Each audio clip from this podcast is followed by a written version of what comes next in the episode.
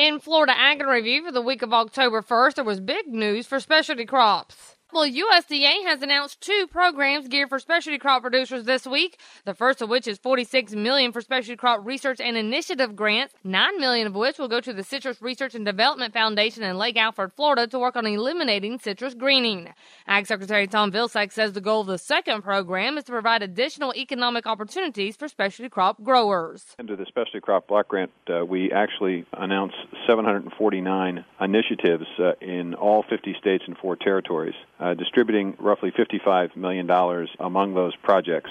The overall focus? Encouraging better and uh, more sustainable agricultural practices, support for beginning farmers, marketing assistance, and also helping to finance processing facilities as well as storage and distribution facilities. And Vilsack says $2.5 million is for beginner farmer and rancher programs. $5 million uh, will be uh, provided uh, throughout the states to encourage better agricultural practices and good handling practices, and up to $7 million uh, will be used uh, for direct marketing opportunities. And of the total funding, the Florida Department of Agriculture and Consumer Services will receive nearly $4.5 million to carry out 24 projects. For a complete list of the awards and their objectives, visit ams.usda.gov or just log on to our website at southeastagnet.com where we will have a story and a direct link. And speaking of specialty crops, we have this regarding the ongoing tomato saga. Well, in our previous report, we gave an update on where the quest to end the 16 year suspension agreement between the U.S. and Mexican tomato industry currently stands.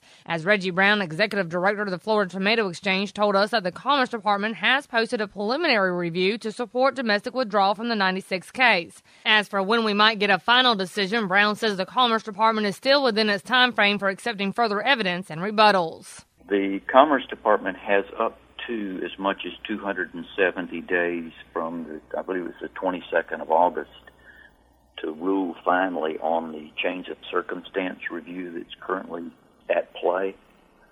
Uh, hopefully, Commerce will not take that long to do that uh, we're we're optimistic that it will take place in a shorter time frame. As for the best case scenario for our Florida growers, Brown says we're looking for a situation that will allow for free and fair trade to take place in tomatoes within the North American marketplace. Uh, that is our ultimate goal, and we believe that it is achievable if, in fact, uh, we get the opportunity to withdraw from this case and move forward into the future. So, of course, stay tuned and log on to southeastagnet.com as we will keep you apprised of this ongoing issue. And with news from the Beef Ambassador contest, Randall Wiseman had this. This past weekend in Sacramento, California, the 2013 National Beef Ambassador contest took place, and while Alex Lucas from Lake County, Florida did not place in one of the top five spots, she did note the competition was amazing for her. I have been so thankful for the opportunity to be out here, to meet all of the people, to learn so much. I have 22 new best friends. All the beef ambassadors are really great, and I just had a great opportunity to come here and network and learn for our state competition and what to do and to kind of mentor our next contestant. And it's something she wants to keep doing. I love this. I love supporting our industry and letting people know what our industry is about. Um, you know, getting that grassroots out there. Um, as far as career wise, I would eventually like to become a veterinarian and work for a processing facility being the on site veterinary inspector, but I also hope to continue what I'm doing here today. As an advocate for the industry and just telling people that, you know, this is our community, this is what we do. I was raised in this and I I am going to have this my entire life. And when it comes to the Beef Checkoff, which supports the National Beef Ambassador competition, Alex said it's a great program. It's awesome. It funds part of what we do, and it funds programs like this around the state and around the nation as well. Um, all the people that work for the Beef Checkoff, I just have to say thank you to all of them because they're great. If it weren't for them, we wouldn't be doing what we're doing here today. We wouldn't have these programs in place, and it's it's really a great opportunity for kids like me. Sorry, I'm getting a little emotional but it's really a good opportunity for kids like me.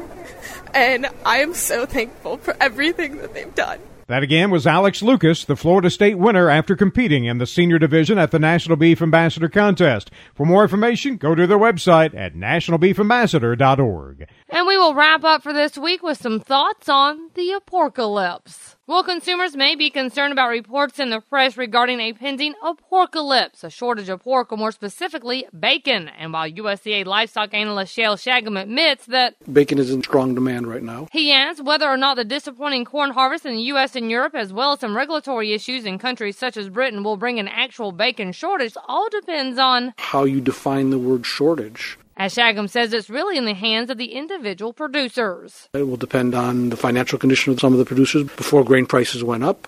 It will depend on how long some of those producers think high grain prices are going to last. That will determine to some extent uh, whether producers cut back or how far they cut back or if they cut back. But Shagam notes that no doubt the higher feed prices will have some impact. There will be less pork produced. There will be fewer hogs slaughtered, which implies that there will be fewer pork bellies, which is what you produce bacon out of. And as we started September, December, there were 9% less pork bellies in cold storage in the U.S. compared to a year ago, but USDA is forecasting only a 1.3% decline in overall U.S. pork production next year, which is expected to lead to about 3% increase in retail pork prices in 2013, which Shagam says may keep some shoppers away and in turn help prevent a true shortage. So Shagam says while there will most likely be less bacon at the grocery store this next coming year, it's hard to characterize it as a shortage. And remember, you can find these stories along with all the week's Southeast AgNet reports on our website at southeastagnet.com. I'm Julie McPeak with Southeast AgNet's podcast.